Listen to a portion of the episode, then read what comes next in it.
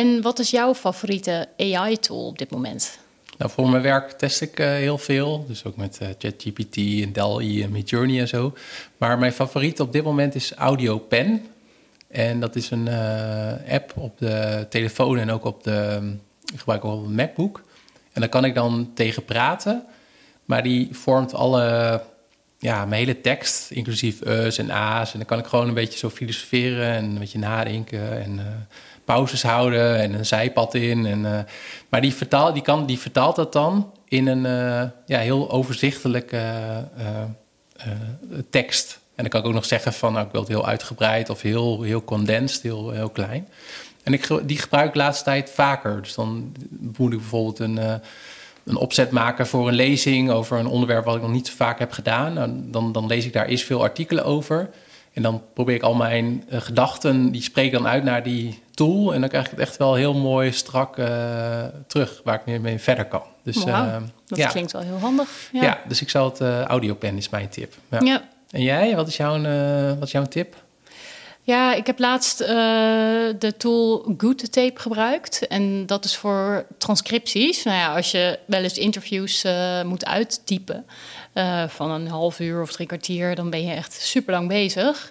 En dat is echt, je uploadt het audiobestand en um, binnen een paar minuten heb je een hele goede transcriptie van je interview. Dus volledig uitgewerkt. En ook de timestamps, dus de minuten of de seconden staan daar ook bij. En uh, ja, soms zitten er wel wat foutjes in. Maar um, ja, dat, dat is best wel miniem eigenlijk. En uh, je hebt gewoon een hele goede, hele snelle en accurate... Ja, je, je audiobestanden gewoon ook helemaal uitgewerkt. Uh, maar dan dus helemaal letterlijk, gewoon wat je hebt gezegd. Hmm. Nou ja, voor het uitwerken van een, art, van een interview naar een artikel is dat natuurlijk echt, echt heel handig. Ik ben nu bezig met een cursus wetenschapsjournalistiek, waarin je alles leert over het schrijven, het leuk schrijven over wetenschappelijke en technische onderwerpen. En um, ja, ik, ik, had een interview gedaan met een wetenschapper. En uh, nou, dat interview, dat rol je even in uh, de good tape. Uh, mm-hmm. En dan heb je gewoon een volledige transcriptie. Dus voor schrijvers, journalisten, um, noem maar op, is dit echt een aanrader. Ja, nou, mooi. We zullen ook, uh, had ik weet niet of ik het vorige keer ook had gedaan, maar we kunnen ook een transcriptie van dit gesprek ook eh, in de show notes ja, kun je zetten. toevoegen, ja. Kunnen mensen luisteren en tegelijk lezen. En, misschien dan ook via jouw uh, audiopen een samenvatting. ja, ja, ja, ja, inderdaad. Dat is wel een leuke, leuke test. Leuke test, inderdaad. Ja. Oké, okay, nou, we gaan straks nog meer hebben over AI, maar dan in de zorg. Let's go.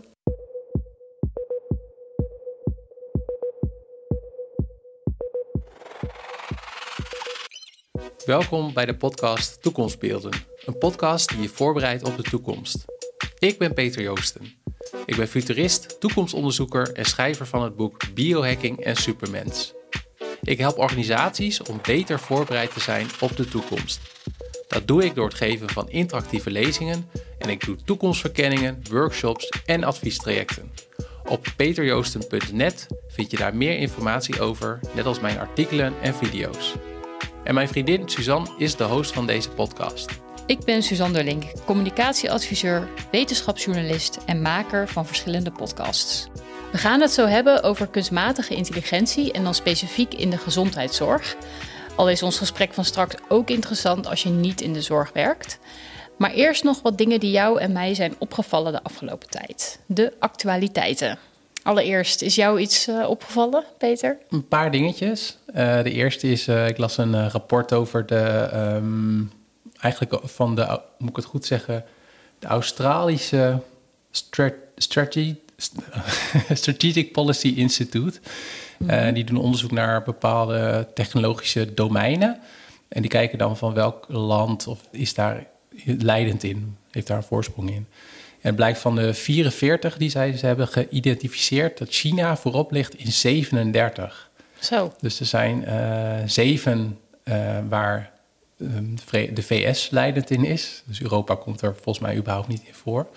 Maar ja, dat is wel, volgens mij is daar gewoon te weinig aandacht voor. Sowieso in de Nederlandse media, maar ook wel. Dus ik probeer ook in mijn werk als in mijn toekomstonderzoek ook wel steeds bewuster de rol van, uh, van China in op te nemen. Ja. Omdat wel verwacht, ja, ze hebben dan een leiding op het gebied van uh, na, slimme materialen, nanotechnologie, quantum computing, quantum encryptie.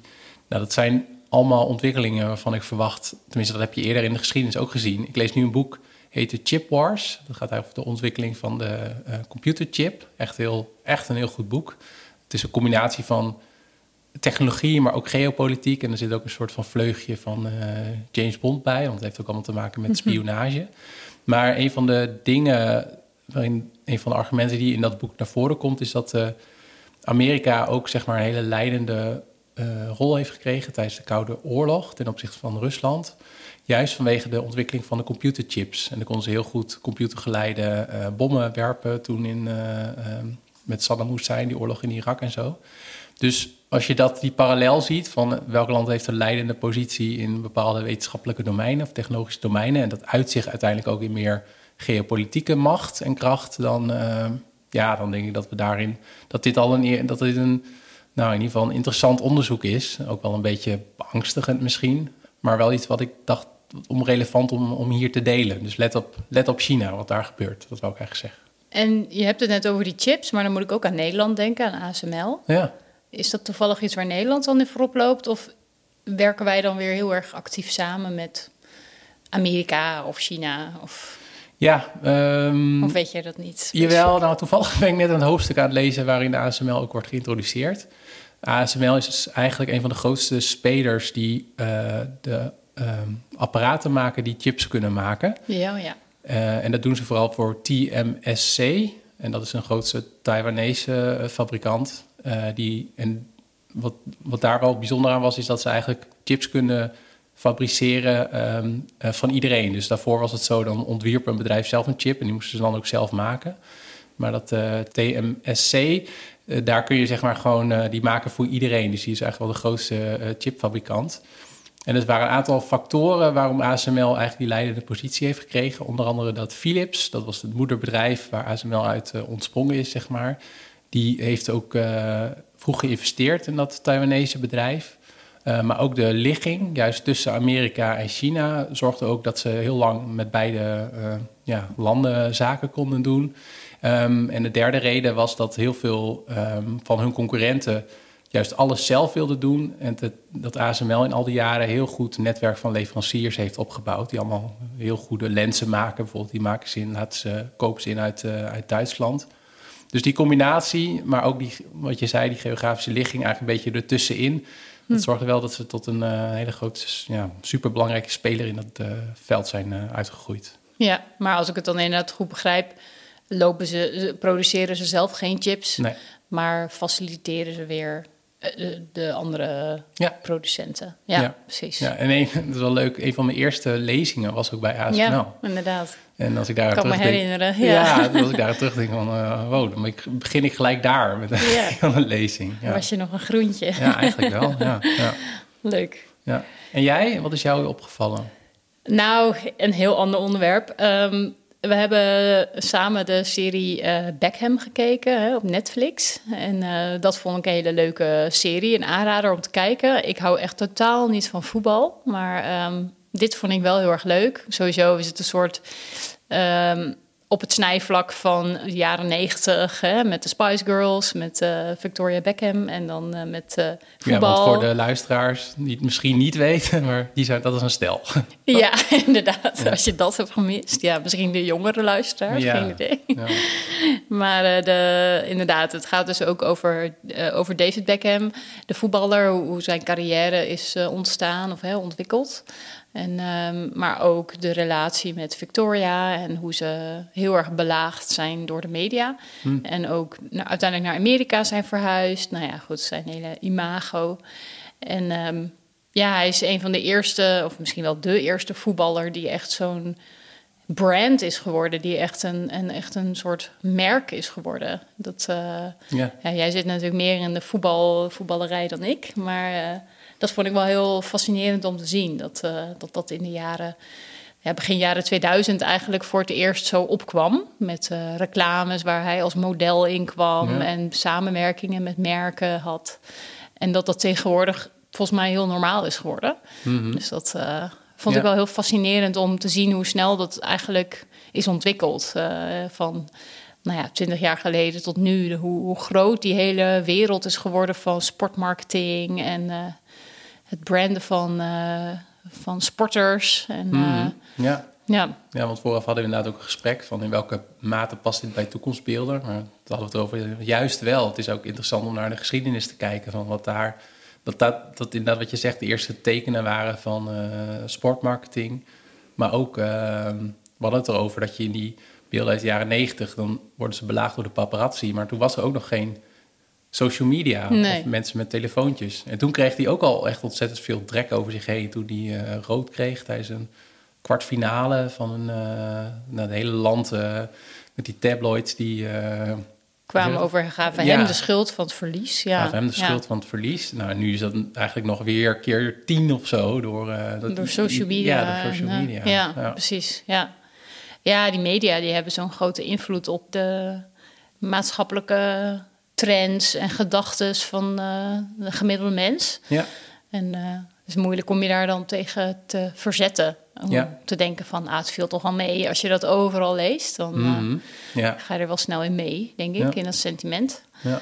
Dus dat, Ja. ik vond het een leuke documentaire om te, om te kijken. Ik ook. Ja. Ik, ik keek er meer vanuit voetbal leuk vind om te kijken. En ik kan me een aantal van die wedstrijden en momenten ook nog wel herinneren. Dus dat is ook wel weer leuk om, eh, om te zien. En wat ik wel knap vind, was die, eh, dat ze ook best wel veel goede voetballers ook nog eh, bereid hebben gevonden om ook voor de camera te komen. Dus ook Ja.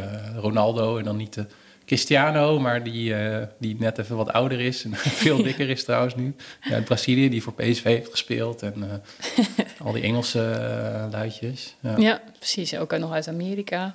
Ja. Ja. dat is leuk. Ik vond het ook een aanrader. En ook leuk om te zien eh, hoe hun leven er nu een beetje uitziet en zo. En eh, ze zijn wat meer uit de media ge- ge- geraakt, volgens mij. Mhm. Dus dat is wel eh, fijn voor ze, volgens mij. Ja, ja het is Ja. Wel, ook wel leuk om te zien wat, waar hij zich nu mee bezighoudt. Dus ook waar de hele docu, docu, docu mee begint. Hè? Dat hij nu bijenhouder is of zo. Ja, als hobby inderdaad. heeft. Ja, hij maakt honing en Ja. zo. Ja.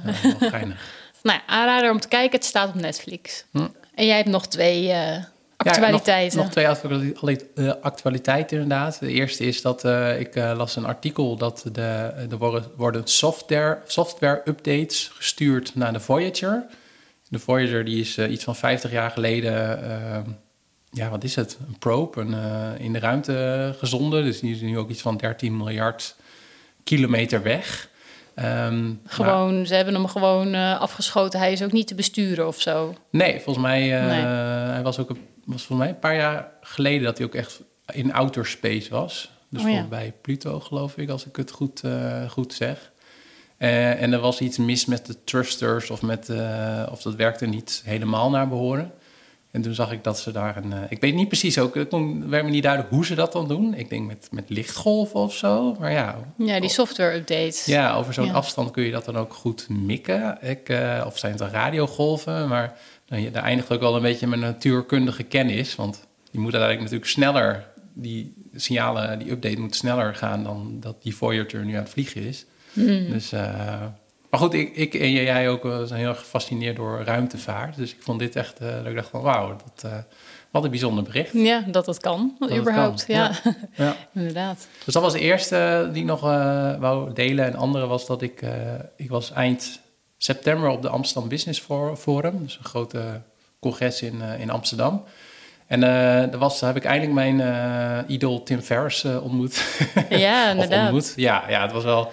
Het was een, hij heeft een vraag van jou beantwoord. ja, ja er was een, op een mainstage eh, werd hij geïnterviewd door Ensjan Fout. En ze hadden ook een soort van eh, ja, deelsessies, VIP-sessies. En ik had ook een kaartje daarvoor.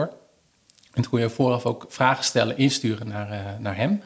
En eh, toen werd hij geïnterviewd door Alexander Klupping en Ernst-Jan Fout. En toen, nou, toen zeiden ze op een gegeven moment van... eh, Ja, en we also have a question from a listener. Is hij, Ja, listener is dan van de podcast Oh, over ja. media. Ja, ja, want via de podcast over media toen had ik een kaartje gekocht inderdaad. En toen voelde je, Peter Joosten is hier in de room. Toen, eh, dus ik zo, Jij zat op de eerste oh, rij. Ik zat op de eerste rij, ja. Ik vond het wel echt echt cool. bij de nerds. Ja, ja, dus toen mocht ik hem een vraag stellen. En mijn vraag was... ehm, kijk, hij heeft dat veel meer dan ik, maar ik krijg ook best wel veel verzoeken en mensen die dingen willen. En ik vind het soms best lastig om goed het onderscheid te maken van waar zeg ik ja tegen, waar, vooral waar zeg ik nee tegen.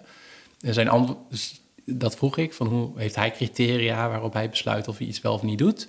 En zijn antwoord was dat hij vooral uh, nadenkt van, stel je voor dat dit project mislukt, uh, haal ik er dan wel wat uit als in, uh, kan ik mijn vaardigheden ontwikkelen of ontmoet ik mensen die interessant zijn voor mijn netwerk. Dus dat hij er altijd wel onderaan de streep wel iets aan overhoudt. Ja. dus ja, dat vond ik echt wel een goed, goed, mooi antwoord en een goede manier om dan over meer over dat soort dingen na te denken. Ja, want even voor de luisteraar die Tim Ferriss niet kent, kun je hem nog heel even toelichten? Ja, hij is uh, auteur. Ik denk dat ik in 2008 of zo zijn eerste boek las. Die is ook wel het meest bekend. De 4-Hour Workweek, vier uurige werkweek. En het Ja. ging over productiviteit en eh, bijvoorbeeld dat je eh, tijd ook ziet als je belangrijkste eh, hulpmiddel. Dus dat je ook, nou, hij was ook bijvoorbeeld van, dan kun je veel meer dingen uitbesteden. En daar, daar, daar ging het boek over. En Ja, over remote werken en zo. Was Ja. ook wel heel vooruitstrevend voor Was die tijd. voor die tijd. 2008. Zeker. Ja. Ja. Ja, Daarna heeft hij ook andere boeken geschreven met het thema 4 Hour. En hij is ook in 2016 of zo. Was ook mede inspiratie voor deze podcast. Maar toen is hij begonnen met de Tim Ferriss Show podcast. Ja. En ehm, gesprekken van eh, twee uur met, eh, met, met Arnold Schwarzenegger en met eh, Jamie Foxx, maar ook Ja, met een wetenschapper. Maar heel divers. ja. Dus die luister je ook met veel plezier. Dus nou ja, hij was wel, hij is zeg maar in, in, in zowel in, in wat hij doet, in, in zijn schrijven, in zijn podcast, wel echt een voorbeeld voor mij. Dus Ja. toen ik las dat hij naar Nederland kwam, toen had ik gelijk, of niet gelijk, het was wel prijzig, maar toen heb ik mezelf getrakteerd op een kaartje. En dat was Ja. heel cool. En ik heb hem dus een vraag mogen stellen. Dus dat was echt, Ja, eh, leuk. ja, was echt top. Ja. Hij, was wel, hij voldeed wel aan je verwachtingen. Ja, ja, ik vond hem wel de manier waarop we je ook antwoorden heel wel overwogen. Deliberate is een beetje, ik weet niet wat de Nederlandse vertaling is, maar heel. eh, ja. ja, dat hij echt over dingen nadenkt en eh, een beetje droge humor. En dus alles wat nou ja, in de podcast kun je denk ik ook moeilijk iemand faken. Want hij, ja, hij zit uren met iemand te praten. Dus met wel een beetje die kenmerken, die had hij ook wel eh, toen op het podium. ja, precies. Ja. Leuk. Leuk om eh, hem dan eindelijk na al die jaren Ja. een keer in het echt te zien. Ja, het is ook Ja. zo- zo'n gezegde van eh, never met your heroes of zo. Ja. Dat het altijd tegenvalt, maar dat had ik niet. Nee. Maar misschien moet ik dan wel een keer wat langer met hem eh, Ja, misschien als je hem echt ontmoet, eh, dan, dan blijkt hij echt heel onaardig te zijn. Ja, maar hij heeft ook wel zelfspot. Dat was ook wel een ander element wat hij in de podcast ook heeft. En wat hij ook op het podium heeft. Valt mij ook altijd op bij hem. Ja. En, eh, dat vind ik ook altijd wel prettig. Dus, Ja. eh, ja. En hij stelt zijn eh, visie ook wel bij als dat eh, dan nodig blijkt. Hè? Ja. Dingen toch niet zo zijn zoals hij eerst dacht. Mhm. Dus dat vind ik ook wel heel krachtig. In plaats van eh, mensen die eh, overtuigd zijn van hun gelijk. En, eh, ja, is daarin- helemaal niet Nee. dogmatisch of zo. Nee, precies. Of geen, voor mijn gevoel niet een mega groot ego. Of, Nee, nee. dus dat, nou ja, leuk. Ja. Cool. Ja, laten we het gaan hebben over kunstmatige intelligentie in de gezondheidszorg. Ik eh, ben heel benieuwd wat jij daarover kunt eh, vertellen. Want jij hebt je daar afgelopen tijd in verdiept. En het is natuurlijk een heel actueel, actueel onderwerp, sowieso kunstmatige intelligentie. Maar jij wil het hebben over kunstmatige intelligentie in de zorg. Klopt, want nou ja, er komt natuurlijk heel veel uitdagingen op de zorg af. Die zijn er al. Dus we worden gemiddeld veel ouder. Eh, daardoor zijn er ook minder mensen die die zorg kunnen leveren. Mm, en ehm, tegelijkertijd lopen ook de zorgkosten op. Dus nou ja, we moeten wel een manier vinden om hiermee om te gaan. En nou ja, technologie kan daar een hulpmiddel bij zijn. Het is echt niet het enige en er zitten ook heel veel kanttekeningen aan. Maar ik heb me de laatste tijd eh, meer verdiept in de kunstmatige intelligentie in de zorg. Want eh, dan komt het cirkeltje weer soort van rond. Want ik moest ook nadenken, die eerste lezing, een van de eerste lezingen... was bij ASML, dat was toen, hadden ze een event georganiseerd samen met Maxima Medisch Centrum. En toen, ik heb even laatst gekeken naar mijn eh, presentatie van destijds... toen had ik het ook al over kunstmatige intelligentie. Als een van de onderwerpen, het ging ook over data, virtual reality... En, maar wat ik grappig vind om te zien is eigenlijk dat die ja, dat dat nu meer volwassen lijkt te worden, die technologie. Dat je steeds meer toepassingen ziet. En dat is heel breed. Dus het gaat- het kan gaan over data. Dus ik heb ook gesproken met de oprichter van Periscope AI. En die houden data bij van patiënten. En dat kan zijn ehm, hartslag, bloeddruk, ehm, maar ook bepaalde bloedwaardes bijvoorbeeld. En op basis daarvan berekent een algoritme de kans dat die uh, patiënt een infectie krijgt. Uh, dus dat is dan een hulpmiddel voor de arts of de verpleegkundige om nou, beter op iemand te letten of niet. je hebt ook zo'n zo zo'n algoritme die bijvoorbeeld de kans inschat dat iemand veilig van de intensive care af kan. Uh, want je wil iemand niet te snel van intensive care afhalen dat hij weer terug moet. Maar het is ook wel fijn dat mensen, als ze het kunnen, ervan afgaan. Want ja, dan zo snel mogelijk. Zo snel mogelijk, inderdaad. Uh, dus dat gaat over data. Je kan ook denken aan uh, voorbeelden rondom beeldanalyse. En daar is kunstmatige intelligentie, denk ik, echt wel het verst. Hm. Dus radiologen gebruiken het heel veel. Bijvoorbeeld uh, is een tool die longknobbels kan analyseren op basis van CT-scans. Um, en dat gebruiken ze nu al. Ja, en, het, en dan is het ook een... Uh, bijvoorbeeld Paul Alga is een radioloog. En ik kwam ook een, uh, een interview van hem tegen. En hij zegt van... Ja, wat wij, wij kunnen... Wij als radioloog hebben heel veel ervaring... met het uh, ja, beoordelen van afbeeldingen. Maar wat wij niet kunnen is uh, nu direct een afbeelding van... die vandaag van een patiënt is genomen... vergelijken met de een foto van een jaar geleden en zien wat er, wat er is veranderd. En, uh, maar een kunstmatige intelligentiesysteem kan dat wel. Binnen enkele seconden waarschijnlijk. Ja, ja, en dat is denk ik, dat is, dat is wel een mooi voorbeeld. En ook, er zit voor mij ook wel meer achter die, uh, achter die quote, omdat het ook wel laat zien dat, uh, dat, dat hij dat ook als een hulpmiddel ziet. Dus het is een ja. hulpmiddel die zijn, en hij zegt van, maakt mijn leven of mijn werk leuker en interessanter. Dus daar ben ik ook wel naar op zoek. Dus Um, en dan gaat het over van wanneer kan het een goed hulpmiddel zijn en kan het ook de professional helpen. Want je wilt ook weer niet, nou hoe zeg ik dat? Wil niet per se dat het alles overneemt. Al kan het in sommige situaties natuurlijk ook, als het dan beter werkt, uh, uh, dan kan het ook natuurlijk een goede oplossing zijn. Maar het laat wel zien van je moet ook wel rekening houden met de, ja, de professional. Van hoe, wat voor invloed heeft zo'n systeem op, op zijn of haar autonomie en, en werkplezier. Dus dat zijn een paar, uh, paar voorbeelden van, uh, van AI in de zorg. Ja, het lijkt mij ook zeker een mooie ontwikkeling uh, dat het bepaald type werk vermakkelijkt of versneld wordt. Ja. maar ja, er zitten denk ik ook wel heel wat kanttekeningen aan. Ja, nou, een bekende kanttekening is de datakwaliteit. Dus die algoritmes die worden getraind op, op datasets. Die datasets die hebben een, die krijgen een bepaald label van, uh, nou ja, hier is, uh, en die worden soms, soms gevuld door, door mensen. Van nou, op deze afbeelding zit daar een longknobbel, een, een longknobbel en die niet. Eerst moeten ze getraind worden voor, om die knobbels te herkennen. Precies, ja. precies. En rondom die datakwaliteit zit ook al een heleboel kanttekeningen. Want dat is ook, ehm, bijvoorbeeld soms worden ze ook niet, uh, worden ze niet goed uh, getraind. Uh, soms worden ze ook in lage lonen landen getraind. Dat heet microwork. Dus dan ik maak tijdens lezingen wel eens het grapje van... Nou ja, als je op een online dienst inlogt, dan moet je soms zeggen van... nou, waar is het zebrapad? Mm -hmm. en dat, daarmee trainen wij eigenlijk ook de kunstmatige intelligente systemen van autofabrikanten. Ja, laatst kwam ik er dus ook, las ik dus ook nog weer iets dat het gaat niet eens uh, om hè, van are you human? Want dan gaat het erover van ben je een robot of ben je mens? En dan gaat het niet eens voor, de, voor Google of zo om wat je aanklikt, maar om hoe je je muis beweegt. Dus het hmm. gaat dan om een robot die gaat bewijzen van, van, van links naar rechts, gewoon klik, re helemaal stre ja. rechte streep, klik, klik, de zebra klik ik aan. Ja. Maar een, of het vinkje. Maar de, bij een mens, dan gaat die muis, uh, maakt allemaal eerst allemaal bewegingen over het scherm voordat je dan op dat vinkje of op die zebra klikt. Ja. Dus dat was dan ook nog, het gaat uiteindelijk niet. En dan waarschijnlijk train je dan ook nog de dataset met het invullen van die zebra. maar het gaat dus vooral om de, voor Google om de muisbewegingen die je nou, doet. Ja. Vond ik ook wel weer een leuk inzicht. Dat is wel een leuk inzicht. En dat, en dat doet, doet, mij weer denken aan een andere AI-toepassing die ik ook heel fascinerend vind. Want, uh, en dat is wel een linkje ook met Quantified Self, waar ik eerder veel mee heb gedaan. Dus dat je van je leven, van je gezondheid heel veel dingen kan meten. Stappen, uh, slaap, stress, dat soort dingen. Maar ik merkte dat op een gegeven moment dat hoe meer moeite ik moest doen om dingen te meten, hoe minder makkelijk ik het deed.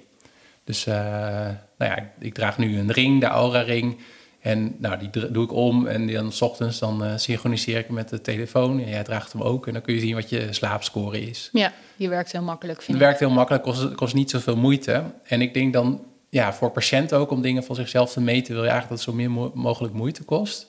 En toen kwam ik, als je het hebt over AI in de zorg, ook een toepassing tegen... dat er, dat er ook uh, apps zijn voor mensen die uh, MS hebben... of die bijvoorbeeld depressief zijn geweest... Dan heb je ook apps op de telefoon. Daar werken onderzoekers van de Universiteit van Amsterdam aan.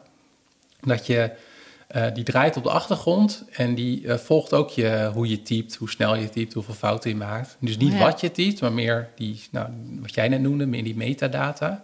En op basis daarvan kan die dan al een kans berekenen dat je nou, de, de MS gaat ontwikkelen of weer terugvalt in een depressieve wow. episode.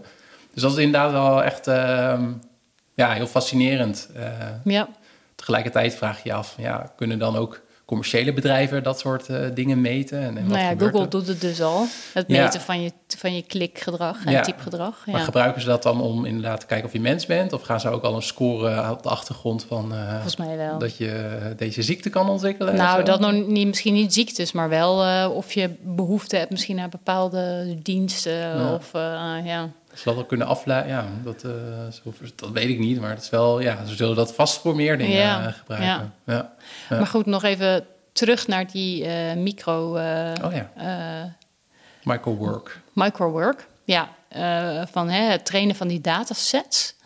Um, waarom is dat, dat, dat een probleem dan? Dat dat, dat in lage landen of lage lonenlanden wordt gedaan? Nou, het is meer een probleem dat... dat ja, dat, dat wij er, ik wou zeggen dat wij er niet altijd meer zin in hebben. Eh, dat we dat dan uitbesteden voor heel weinig geld aan mensen in lage lonenlanden. Ja, het is heel eentonig. En, ja, het is heel eentonig werk. En, uh, waarschijnlijk, som, de vraag is ook wat de werkomstandigheden zijn. Ja, precies. Ja, ja. ja. ja die, die sets moeten getraind worden, maar uh, ja. Maar hoe we dat doen, dat, ja. ja. En het tweede, wat er nog ook nog wel speelt rond die datakwaliteit, is ook de, de, de, de vooroordelen die erin zitten. Van, hè, wordt het dan ook bestendigd in, in, in de algoritmen? Maar bijvoorbeeld ook dat, uh, dat zo'n app voor uh, die, daar kan je een foto maken van een uh, moedervlek die dan inschat of, nou, wat de kans is dat het een melanoom is. En eh, dat die ook vaak zijn getraind op, op een witte huid bijvoorbeeld. Ja. Ehm, dus dat, ja. dat zijn allemaal van die dingen die, ja, die, die nog steeds spelen.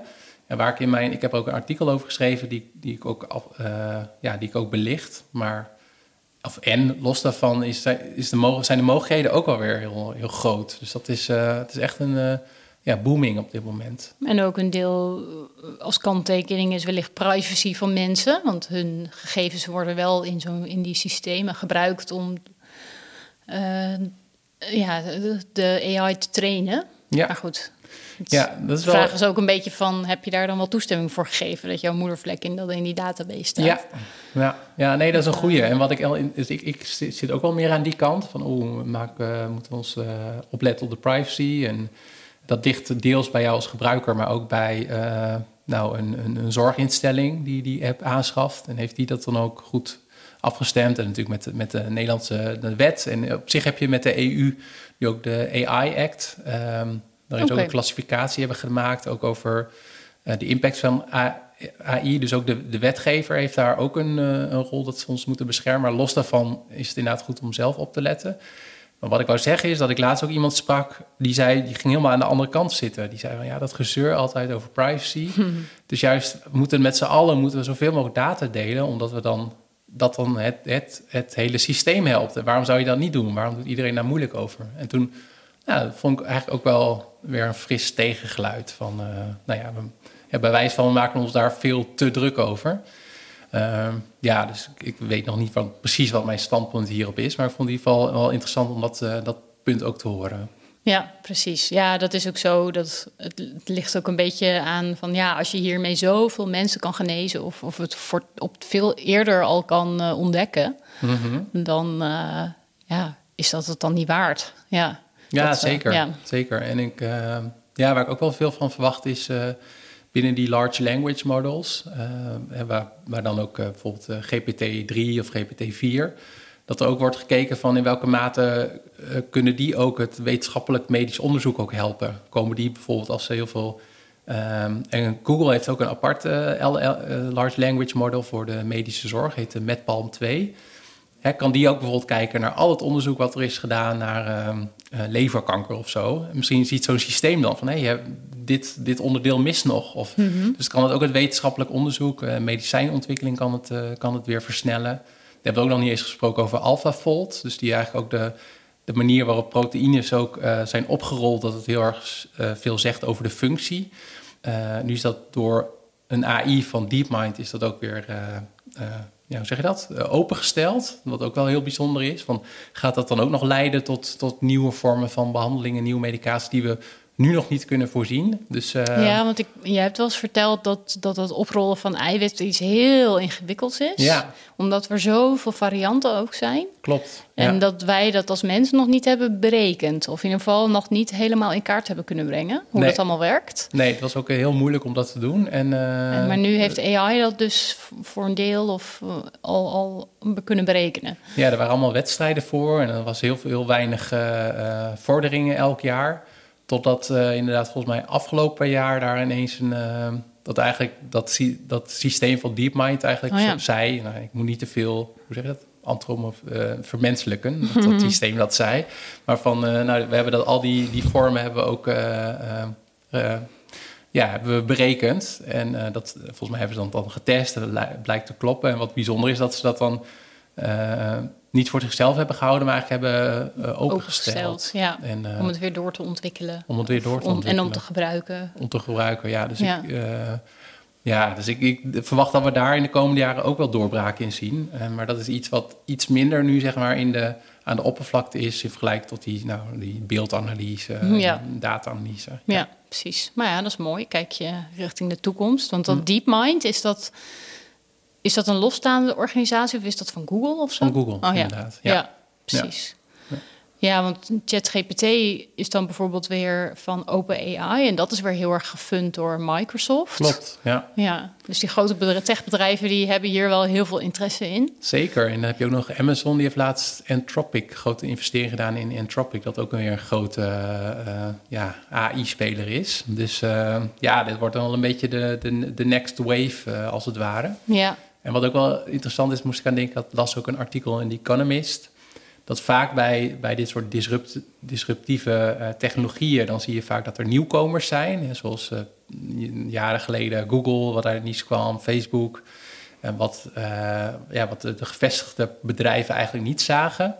En het idee was eerst ook van, nou, misschien gebeurt dat nu ook wel met hè, deze large language models en AI. Maar vanwege de, um, aantal factoren. Vanwege het geld wat uh, de Googles en de Amazons en de Microsoft hebben. Maar ook vanwege dat ze allemaal heel veel data hebben. Lijkt het erop dat deze volgende ja, golf van, van technologie juist weer die grote spelers weer uh, in, in het zadel houdt, als het ja, ware. Dus, Precies, uh, ja. Ja. ja. Ja, zij hebben nu echt wel het geld en de... Het geld, de dataset, de dataset. Het, het, talent ook. Ja, dus, precies. ja. ja nou ja, spannend. Want ja, de, de kans is dan dus ook dat de Googles en de Microsofts ook steeds meer doordringen in het zorgsysteem. Hè? Dat mhm. zij uh, steeds meer uh, invloed gaan hebben. Ja. Dus dat is ook wel een spannende ontwikkeling. Maar je zei dus dat er in Europa al een, al een wet is of, of nu ontwikkeld wordt op dit gebied. Ja, die is volgens mij ook al aangenomen. Ik heb even niet scherp wanneer die dan ook precies uh, um, ja, in, die, in, hoe zeg je dat, in dienst treedt. Mm -hmm. um, maar daarnaast heb je ook uh, medical device regulations. Dus ook een aantal richtlijnen op het moment dat een, een, een apparaat ook, uh, een hulpmiddel ook wordt gebruikt wordt, uh, wordt in de zorg. En, maar dat is dan weer anders dat, dat, dan consumenten ook. daar, ja, wij kunnen gewoon daar is, het, daar is het veel vrijer als het ware. Ja, je kunt zomaar een app downloaden op je telefoon om iets te meten. Precies. Of, ja. Ja, ja. ja. Maar zeker ten opzichte van Amerika en ten opzichte van China is de, ja, de, de, regulatie. de regulatie hier wel op dit moment in ieder geval wel beter. Ja. ja. Nou, dat is in ieder geval. En ook de AVG die vangt volgens mij ook best wel veel uh, af. Mm -hmm. Dus dat is al een, uh, een goed, uh, goed gevoel, in ieder geval voor Europa. Ja, ja, ja. maar ja. goed, er zijn ook weer mensen die zeggen van. Beperkt nou ja, de, de, de, de, medische sector innoveert te langzaam. Het is gewoon wachten op, op grote techbedrijven die dat als het ware dan veel beter en sneller doen. Ja. Maar goed, aan de andere kant is bijvoorbeeld uh, IBM Watson was een hele, was zo'n uh, zo'n ja, zo'n zo'n AI die dan ook uh, van die computerspellen, Ja. van die spellen won, uh, Jeopardy. Ik weet niet hoe dat. Ja, dat was in de jaren 80, 90. ja, ja, maar volgens mij dat, dat, later. dat, dat, dat die AI dat won, dat was volgens Oh, mij begin eh, wat, 2010 of Oh, ik weet het ja. niet precies meer. Maar daarvan werd toen ook heel veel verwacht. Van ja, dat gaat echt de zorg veranderen. Maar die, dat, de IBM Watson is eh, een jaar geleden of zo eh, weer in onderdelen verkocht. Dus het is Oh, ook joh. wel weer Ja, En in, in de VS heb je Babylon Health. Dat was ook een beetje, het zou dan de Google voor de zorg zijn in, eh, in de UK. Maar die is ook eh, volgens mij vorig jaar eh, of begin dit jaar ook failliet gegaan. Dus ja. Oh, het is ja. toch misschien wel de, ja, de weerbarstigheid. Of ja, de zorg, zorg is ook moeilijk natuurlijk. En, en vaak eh, denken technologiebedrijven van nou, we, we kunnen heel goed met onze data advertenties verkopen. Nou ja, een mens is ook een, eh, een set getallen, dus we, we kunnen hetzelfde daar doen. Maar dat blijkt dus toch wel wat lastiger te, te zijn. Ja, nou goed, dat, eh, de tijd gaat het leren welke organisaties, eh, groot en klein, eh, Mhm. echt opeens opkomen of Ja. het volhouden. Ja. nee, absoluut. En wat, wat moeten we echt in de gaten houden voor de komende tijd? Of iets wat je echt zelf interessant vindt? Zelf vind ik spraakanalyse wel heel interessant. Dus dat in gesprekken die ik ook heb met, met verpleegkundigen of met artsen, dan zuchten ze vooral over de administratieve last. En van de week gaf ik nog een lezing bij, eh, eh, bij- ja, bij, een, bij ambulance, eh, rondom de ambulancezorg. En die zeiden ook van ja, we hebben zoveel dingen die we moeten registreren. Of Ja. we nou iemand patiënt meenemen of niet. En dus daar, dus ik denk als we daar wat mee kunnen, dan, en daar zie je ook wel be- bedrijfjes in die zeggen hè, dat je in plaats van dat een arts of een ambulancebroeder of zo dingen intypt, dat je, dat je dan dat kan inspreken en dat je dat dan weer in een hele duidelijke rapportage eh, uitrolt. Ik denk dat dat heel erg gaat helpen. Maar goed, Ja. het is ook weer niet het ene. Het is ook geen silver bullet. Eh, uiteindelijk heeft het ook te maken met eh, ja, de eisen die bijvoorbeeld de wet ge- geeft en wat wij als patiënt ook misschien ook verwachten. Maar ja, stemherkenning, spraakherkenning, dat, dat zou ik zeker in de gaten houden. Ja. Oké. Nou, interessant. Ja. Ja. ja. dat is dan meer voor de, niet zozeer op de inhoud, maar meer de processen rond voor zorgverleners. Ja, Eh, precies. Ja. en iets anders wat ik ook nog wel goed vind om in de gaten te houden. En daar heb ik op mijn blog ook een, eh, in mijn blogartikel ook over geschreven. Wat zijn nou ook succesfactoren die leiden tot een goede inzet van AI? Ja. En ik denk dat het belangrijk is om daarbij in de belangrijkste punt is om er wel in de gaten te houden van wanneer benut je nou eh, ja, de kwaliteit van een mens en wanneer van een machine. Dus wat ik net Ja, in het begin zei punt. van heel veel foto's vergelijken. Nou, dat kan AI beter. Maar wat AI bijvoorbeeld nog niet goed kan, al worden ze daar beter in, is een. eh, eh, nou, wat is nou een echt goed omgaan met onverwachte situaties? Hè, bijvoorbeeld eh, de eerste hulp of wat dan ook. Ja. Of ook een, dat je een alomvattend mentaal model hebt van de wereld. Dat hebben wij door onze opvoeding. Ja, precies. Ja. ehm, en dat is zeker met een patiënt is natuurlijk veel meer dan, dan alleen een ziekte of een aandoening. Dus ja, dus dat, dat is ook nog wel iets wat ik, eh, wat ik wou zeggen. Ja, en ook misschien het, het voeren van een gesprek of het, eh, ja, het, ook het menselijke, as- menselijke aspect zit heel erg in de zorg natuurlijk. En Ja. eh, dus jij ziet AI ook wel vooral meer als, als hulpmiddel om, om het werk beter te kunnen doen, maar niet eh, dat het het werk van de mens gaat vervangen in de zorg. Nou, ik vind het wel lastig om echt generalistische uitspraken te doen. Dus misschien is het voor sommige onderdelen dat het eh, best wel dat kan vervangen, omdat we te- überhaupt te weinig mensen hebben. Ja, Maar het is wel zo wat je zegt, dat voor de echt... Ik denk dat het wel een goed uitgangspunt is dat je wel kijkt waar kan het nou echt eh, een arts of verpleegkundige helpen inderdaad. ja precies. Nou ja, en ook in de ouderenzorg bijvoorbeeld heb je ook gewoon het menselijke contact nodig. eh, of hè, bijvoorbeeld eh, overal denk ik wel, maar dat kun je niet allemaal laten vervangen door een computer of een robot. Nee, nee. En, ja, de vraag is, hè, willen we dat? Maar ja, eh, ik, ik ben er ook altijd wel van. Maar ik kom ook wel eens in verpleeg- en verzorgingshuizen eh, als voorbespreking voor een opdracht.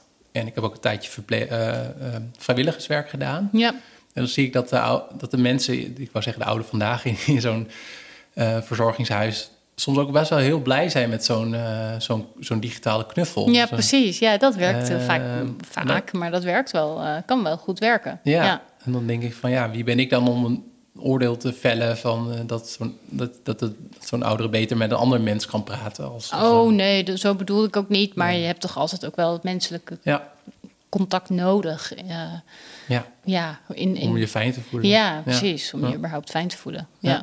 Ja. Nee, zeker. Dus dat is ook, ook altijd wel een beetje een droombeeld, hè? Dat robots en kunstmatige intelligentie heel veel van de saaie, eh, gestandardiseerde taken kunnen overnemen. En dat je dan meer tijd hebt voor eh, het goede gesprek of eh, Ja. kunnen doorvragen, of leuke dingen kunnen doen. Ja. Ja, dat zou heel mooi zijn in ieder Ja, geval. Maar ja. goed, ja, we gaan het zien hoe het zich gaat ontwikkelen. Ja, ja, ik probeer daar wel een bijdrage aan te leveren. Maar ja, wat. dus hopelijk kunnen we met z'n allen een beetje die, de toekomst die kant op sturen, wat de Ja. zorg betreft. ja en als mensen, de luisteraars, meer willen weten hierover... jij hebt dus een uitgebreid artikel hierover geschreven op je blog. Ja, dus dat is peterjoost.net slash ehm, eh, kunstmatige streepje intelligentie streepje gezondheidszorg. Oké, we, zetten, we zetten hem ook in de, Ja, in oh de ja. show notes. Ja, precies. Ja. Oké, dankjewel. Oké, top. Dit was hem. Bedankt voor het luisteren. De podcast Toekomstbeelden wordt gemaakt door mij, host Suzanne Dullink, en door Peter Joosten. En Laszlo Versteeg doet de productie. Ga naar peterjoosten.net voor lezingen, webinars, maandelijkse nieuwsbrief, blogartikelen en boeken. Tot de volgende aflevering.